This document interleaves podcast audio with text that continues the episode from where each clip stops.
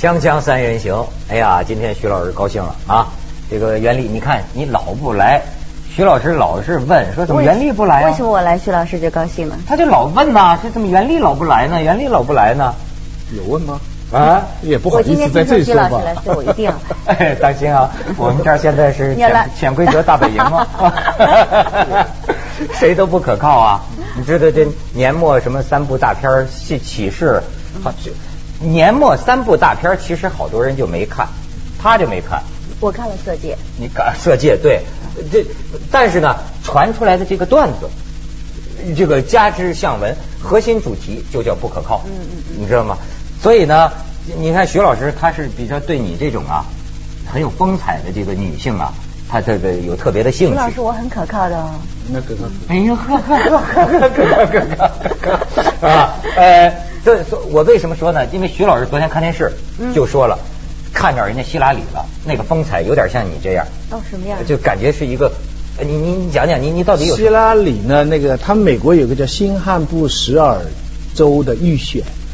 过去十几年呢，十四个总统，十二个在那里赢，所以呢，那个州呢就变成了一个风标，就所以大家大做新闻。嗯。那么希拉里呢，第一轮呢，他第三名，眼看就没希望，结果他掉眼泪了，在电视前面 get emotion，就美国变成了一个大新闻，就是说，你说这种场合，你他们真的眼睛就流泪了，结果呢，流泪起效果了，这次他就赢了。赢了以后呢，他就上去讲话，这都不重要。我想重要的是他讲话的内容啊！我看完了以后，我真是中国跟美国现在越来越像了。你知道他讲什么哈？大家听听。假想你是在中国，万一有一天有竞选，你会说什么话哈？差不多就希拉里那些话。他说什么？我告诉你们，我转达给你们。呃，过去七年的美国总统都在帮石油公司、医药公司。给学生借钱的这种财务公司和保险公司，就是不帮我们人民，嗯，使得我们人民呢辛辛苦苦从日到夜的工作，还付付不了账单，而且千万不能生病，一生病就没有医疗保险。你你想想看，这这番话等于在中国说啊！你知道我听完一个感受就是说，我第一次发现，原来中国跟美国现在面临着同样的问题。都拿人民说事儿啊，不是都拿人民说事，而且都是针对那些大的能源集团、医药集团。你想，中国现在的问题，你你现在想起来不是最多中国再加一个地产公司。嗯嗯嗯嗯，对。现在你在中国你要得民心，你还不就讲这几句话吗？我觉得希拉里有点像朱元璋哈。啊，什么这什么演讲？希拉里这个真厉害。朱元璋，朱元璋这是什么构思？为什么呢？朱元璋上台是打倒地主啊，要替民众说话，要替老百姓说话，得民心得天下，就是这样。他最近学历史吗？哪哪学来的？朱元璋。大明王朝的七张面孔吗？第一节就是讲朱元璋啊。朱元璋不是跟张无忌他们一个教的吗？明教。我不知道，我我我看的是他的这个这个这个大明王朝七张面孔第一篇讲朱元璋。所有所有改朝换代的皇帝呢，都是打旗号的。哎。就是说前朝有这样这样这样那些不好，嗯，然后我这里呢是为人民的。希拉里原来也用这几招，所以啊，我就跟你讲，老有人爱讲这个位卑未敢忘忧国，这话没错吧？但是我有细说，我有我的理解。你知道，因为生活中啊，因为哎，你知道最近我也研究一个课题啊，我我最近研究俩课题，我指个就是收收集资料，潜规则是一个了，不是？还有一个是皮条客该怎么做？不是，我研究一个课题。叫男怕入错行，女怕入错郎，不是女女怕嫁错郎。哎，这课题不说他啊，我研究的另一个课题，你知道吗？是从陈水扁那儿来的。哎，我认为中华民族现在面临着一个非常严峻的问题，就是打小人，就是我们如何跟小人打交道，如何跟小人相处。你看那天我们有一个女嘉宾叫谢启大，在这儿就讲，说我得回去看看陈水扁能出什么招，但是他又叹气。说我们这个好人呐，我们没法用他的招，你明白吗？你跟他打，他你是绑着一个胳膊的，所以我但是我想说的是什么呢？在人间呢，不光一个陈水扁，还有很多这个王水扁、李水扁、刘水扁，什么张水扁。你因为我在民间私访，你知道现在在很多单位里，我怎么听见人人就切齿痛恨，说这是小人当道。这小人呐是个非常值得注意的问题。为什么？你看什么单位里的人，这个沉默的大多数，他都在那愤恨，但是敢怒不敢言，他没有办法。小人呢，就是春风得意。我觉得是一个重要的问题是中国人太多了，人太多了以后，每个人都要生存，所以学会的是人跟人之间的较量，就学会了算计人。人但凡少一点，可能就啊，关注的不是自己的胃哈，关注的是胃以外的事情。嗯，然后这个时候人太多，就所以我要你走开，我才会胜利，对不对？然后很多小人，因为他比较厚黑，像我们这种大人不够厚黑，所以下不了手。你也很黑。我我我今天穿的穿的黑，你这不就是穿的厚黑吗？皮肤白。厚对，在厚黑之中会产生美女啊，这是这一朵鲜花插在厚黑里了。不，他讲的那个就讲中国人猜疑心重，这个不是我有我我我再拐回来，我说远了，我说的什么意思？你想说你说朱元璋拿人民说事儿，希拉里拿人民说事儿，我就发现为什么像陈水扁这样的人都会是你好人选出来的？为但是为什么你会受他欺骗呢？因为小人具有相当大的蒙蔽性。我就给你举这个例子，就说中华民族历史上多少人都在讲位卑未敢忘忧国，可是你知道，可能大部分都是好的吧？但是这里边有一小撮人，你从这句话里你分析哈，位卑未敢忘忧国，有些人忧国是手段，解决他位卑的问题是目的，你明白吗？你也可以说，我都为了人民呐，我都为了你们呐，可是实际上啊，他是要改变他卑微的地位，那这个没错。解决的关键的问题不是在找大人，你们讲有小人当政，那好像前提是应该有大人救民，其实这错，其实要有个机制来监督小人就行了，你不能期望老盼期盼大人，中国人在谴责小人当道的潜台词就是我们盼着一个大人出现。嗯嗯嗯。但是实际上，现在证明，哎呦，我这什么眼神啊？袁立，你说为什么？哎，我跟你讲，我跟你讲，你说我在倾听这咱咱们镜头给一下，我发现你为什么有点冷眼傲视大人小人之争啊？没有没有，我听我在倾听，我真的在听。你再再再倾听，是，可他这个他这种眼神他这种叫鼻，那那字我不会读，叫睥睨啊，还是叫皮泥一切的那种眼神？我认真听的时候都是这样的。但我看出来的这种眼神叫怀疑。就是什么都不可信，对，小人不可信，大人不可信，君子不可信，坏人不可信，什么都不可信。这所以这就是我就说不对，我最后觉得说，我觉得不对，我觉得这三个电影导演都没有想那么多，就是你们这些评论家没事情，吃饱了饭没事干，好好的电影不看，一定要去想着这个呃呃后面是什么，你是怎么拍这个戏的，你的后面的寓意是什么，你是怎么演的？其实我们可能在演的时候都没想那么多。你如果说都不可信的话，最后连自己都不可信，那我们活着做什么呢？对，我们吃什么呢？问题是 你，你说我现在就明白了。很多人你说狗仔队，你说你讨厌他，他是一个职业，他得吃饭呢。他不盯着你，他吃什么呢？你是吧？你要说全是有你这条件，咱全当电影明星去了。可是还得有一些人跟在你后边讨食吃啊，你得弄点绯闻呐。我得我得吃这个，所以实际上大家都得有饭吃。不是那个可信不可信？不过这这是是一个很大的冲击。这三部片子哈，嗯，我全看了，嗯，很大的改变。中国电影大有希望啊！怎么讲？就是这些电影带来的冲击啊！你说中国电影大的地方，突然我觉得窦文涛和我都笑了。对 对对，你说中国电影大有希望，我们俩笑什么？全国人民都笑了。咱们哎，我给你看看，我们编导也表达一下这意思。年末三部大片的启示啊。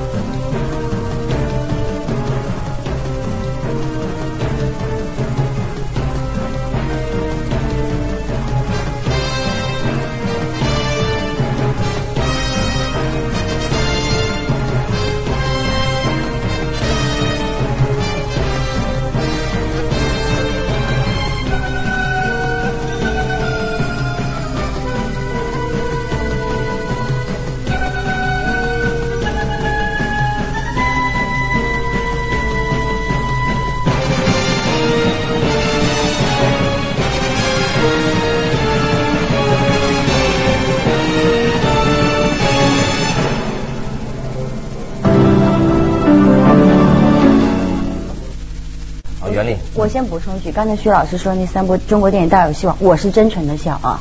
他笑的内容我不知道啊，我得我得解释一下。是是，袁立他本身是中国电影当中的一员，他得把自己摘清楚了。对，我一定要摘清楚。但是你不要封杀我。哎，我觉得你做我们的嘉宾真合适。为什么？你这个思维方式啊，天外飞仙啊！从希拉里说到朱元璋。这不是，但是他是找到共同点，就是政治家呢手腕以民众说事情，没错。不过你刚才讲那个那个几部片子，那个靠不住，哎，对，那你不是全看了吗？哎，我看了，我听听徐老师。我觉得这几部片子都很好啊，嗯，这几部片子好在第一个都有作家参与了，嗯，其他的原来电影都没作家吗？其他都是编剧，就是一般的编剧，这几个都找作家了。你看那个，你没看《集结号》觉得好吧？都算在冯小刚头上。其实是编剧是刘恒，嗯刘恒高手啊，贫贫嘴张大大明的幸福生活，以前伏羲伏羲他的小说改成菊豆，那刘恒本身做作家就是高手。我们的感受是组织不可。看过《太极旗飘扬》吗？太极旗飘扬看过。是两个片子有雷同吗？有点像，啊，有点，但是呢，《太极旗飘扬》就更赤裸一点，就对战争的怀疑。他更受到影响的是手法上是受到那个拯救大兵雷恩这个首要镜头，嗯，但是实际上主题是受克林伊斯沃的两部片子，就是父辈的旗帜跟来自秦皇呃那个硫磺岛的来信，嗯，那两部美国片的对战争的怀疑，但是你知道在中国拍革命战争不能反省到他那个程度，美国人那个就是对整个战争的，我们不能反省到革命战争的这个正义性，嗯，所以在这个尺寸的限制下。集结号最后把握的这个尺寸是非常微妙，这要感谢刘恒。呃，对，不是感谢导演吗？当然，导演大家都看到了，导演我是想讲这个大家忽略掉的东西。我觉得真是他是精确考虑的，这就是说原你比如说这个英文的说法就 well calculate，就非常非常好的盘算过，盘算。那还有那个呃投名状啊，也是编剧的贡献啊，一大串的编剧，第一个是徐兰。哦，徐兰呢是一个女作家，长得也挺漂亮的。那个呃，到香港读书啊，我还是她的指导老师之一呢。啊，对，这充分说明她写过论文呐，写研究张气跟那个那个胡金铨的武打片。啊，他对这方面真的是有一点分寸的把握。投名状啊，看完了以后啊，使人想起彭德怀。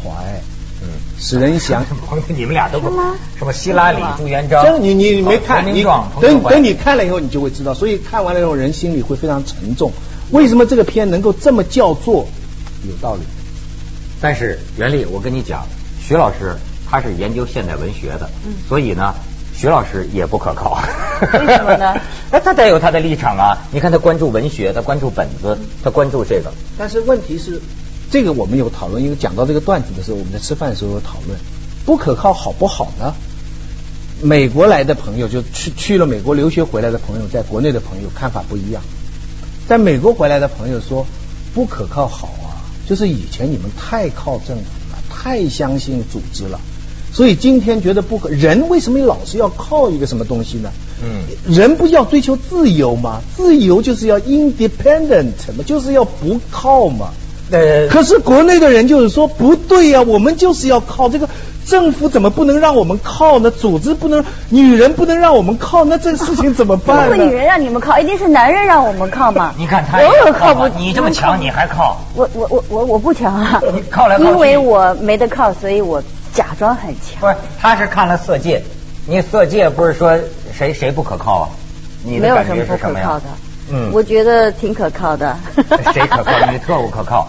女特务啊，可其实我实话实说，我个人觉得啊，我觉得床戏多了那么一场，多了那么一场半，多了一场。我没有数他一共几场，但是在我的尺度上和感觉上，我觉得多了那么一点点。因为跟我对李安导演以前他那个含蓄的那个断背山啊，我觉得哎呀，怎么李安导演突然变了一个风格哈？嗯，我是这种感觉。就是你看，人心里都有一杆秤。我跟你讲，这他都是为什么说咱们刚才还说有些时候判个案子，老百姓就不服呢？那这虽然也是依法判的，对吧？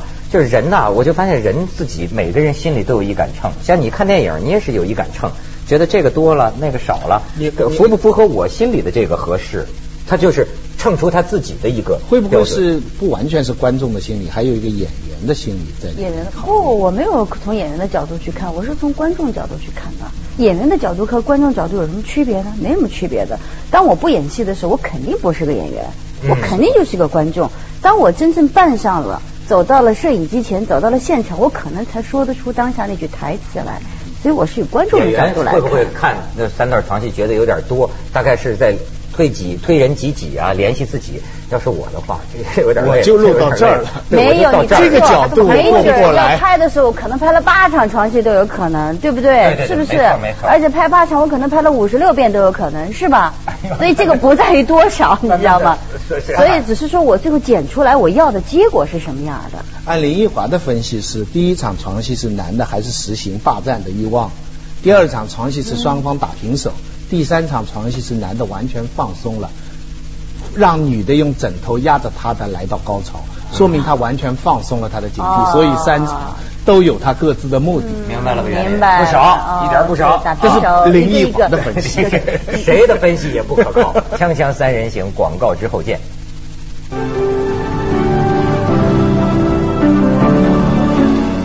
讲，咱还是就说，呃，这个年末三部大片，为什么大家都讲不可靠？你刚才讲到的，我明白是那么一个理论，但是实际上啊，我觉得不可靠是现在你对时事的感觉，所有事情的感觉，没有一件事情是靠得住的，那还不靠不靠，还靠还包括不靠谱。你你比如说，我做主持人啊，我我发现中国现在的一个现象啊，有些算是提前啊，就从这个现象提前一个月跟我预约的活动。你知道吗？这两年我总结啊，百分之百没有一桩例外，绝对改期。你你比如说，你去你去一个活动，粉墨登场、彩排，就这么都弄好了，到第二天正式演出了吧？突然一个电话过来，说我们领导说不不用主持了，你可以不来了。你知道吗？他这从从这些事儿我会发现呢，一切这个社会啊，一切都在激烈的这个。变化当中，其实跟美国不一样。你像美国人，你知道买机票，你提前提前越久买越便宜，你要为这个付出成本的。你要是买当天的机票，那就最贵，对吗？在在海外很多地方，他要临时改了，你最高兴了。比方说，你订了一辆车，你订了一辆很便宜的车，到时候你跑去了，他没这辆车，他一定要给你同样的价钱，给你更好的车。嗯嗯。你订了这个旅馆了，他这个房间满了，他就给你升格到套房。你上飞机他没位了，你订好的位啊，他就给你到头等舱、商务舱。最盼的就是他的，这就叫可靠啊，这叫公司就要这样做。可是同样的公司、同样的名字，到了中国全变了。没我你你你你你你觉不觉得你现在简直没法规划你明天的事儿，因为一切都在急速改变。你今天想好明天这三件事，咵啦全都没有了。你比如说你到北京来，我以为啊，我今天早上出去，我上午办一件事，下午办一件事。但是事实上，我发现呢，到晚上我还在办第一件事的路上，我还堵着呢，你知道吗？就是你无法预测的，你你不知道，你你现在，你比如说你在北京，往往你一天出去啊，你就打算办一件事就行了，你办两件事是不可能的。人家原理性，人家有经纪人安排。那我也得也得坐车吗？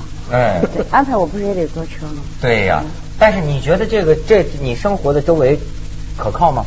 其实，因为我可能生活中我可能跟外界接触的不多，大部分是在拍戏，但我觉得拍戏还是可靠的。拿到这个剧本哦，也有不可靠的。我想起来了，就经常是给你一个剧本哦，我看到这个剧本是这样的，好，我们来签合同吧。签完合同拿到剧组以后，哎，怎么又变了一个剧本了？对，不可靠。我想起来了，所以以后合同不能这么签，我一定要按我看到的剧本为准。看穿长裤，突然变裙子。这都是小事，就是你改剧本怎么没经过我同意改了？我不愿意说这台词，那我看的剧本是那样的，对。但是因为你又不能，因为你签了字，你必须来拍这个戏，所以有的时候观众说，为什么这个戏你都去拍？没办法，因为他们骗了我了，对，也不可靠，是不是？跟你说，就是这个问题。你比如说，现在要是有人家台湾的有的艺人想到这个大陆发展，你就问我，我都，咱这对朋友咱要负责任，咱不是说丑化大陆，我要负责任。我说，跟你讲故事的全是忽悠你的。我我我我为什么我这么说话很极端？但是我是为了朋友好。我说你作为一个，比如说作为一个主持人，我教你怎么着。直到说，你就跟他说，你要让我做这个节目是吧？好，我我我呀，作为嘉宾，我我我我先出席一次，就是说，直直到来真的，你才可以看出来，他给你承诺的，他给你保证的这些软件、硬件各方面的条件是不是靠谱的，是不是到位的？如果你仅凭说咱讲故事，然后说行，我跟你签合约，多半可能你就掉沟里了，你就被人家利用了。所以我是这么劝人家。你你你你知道现在他说的事儿啊，我就挺有体会。为什么说这个咱要说什么诚信不诚信呢？你知道为什么会出现这种朝令夕改、一日三变？讲信用意味什么这样情况讲信用啊？你吃亏的时候才叫讲信用嘛。比如说我说话算数，这事儿对我能占便宜，那还谈得到讲信用？占便宜当然要要要说话算数了。所谓说你就就是说你得为这是我刚才讲的，我订订的车没了，我给你更好的车，这就叫讲信用，对不对？比如说我昨天答应了袁立一个事情，今天我一看不行了，那那就什么时候显示我讲信用？就是说我吃得起这亏，或者说袁立我赔你这么些钱，因为我答应过你，对吗？但是我不能。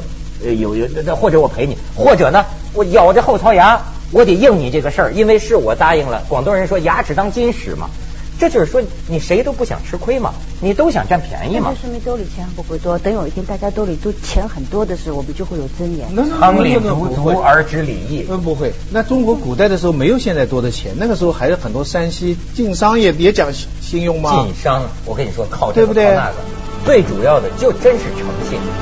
在他们讲过一个故事，就说说是晋商嘛，就是有有一个人到他这里边喝杯水，落下了一个包袱，然后这个人呢忘了这个包袱，走了，喝完这水就走了，一直保留十几年。这个晋商在在铺子里，而且到处张榜，就是谁这里边是金子，这包袱里边是金子，就是所以人家说晋商靠什么？就靠这个能信得过呀，是是不不是不可靠。